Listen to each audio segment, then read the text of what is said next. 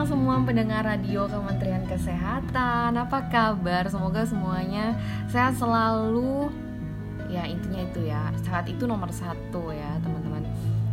Jadi kalau sakit rasanya Wah nggak enak deh. Nggak bisa ngapa-ngapain. Nggak bisa nikmatin hidup rasanya. Nah di siang yang cerah ini sedikit panas ya karena saya di Jakarta wah kerasa banget panasnya. Yang penting kalau lagi panas begini yang lagi aktivitas kerja kuliah sekolah itu intinya jangan sampai kurang minum air putih ya karena penting sekali. Nah di siang ini saya akan bahas mengenai bawang putih. Siapa yang tidak tahu sih sama bawang putih? Dan ternyata itu banyak banget loh manfaatnya ya. Satu cerita dari saya waktu saya flu nah itu saya dikasih sama uh, mama untuk makan bawang putih tapi nggak dimakan langsung gitu.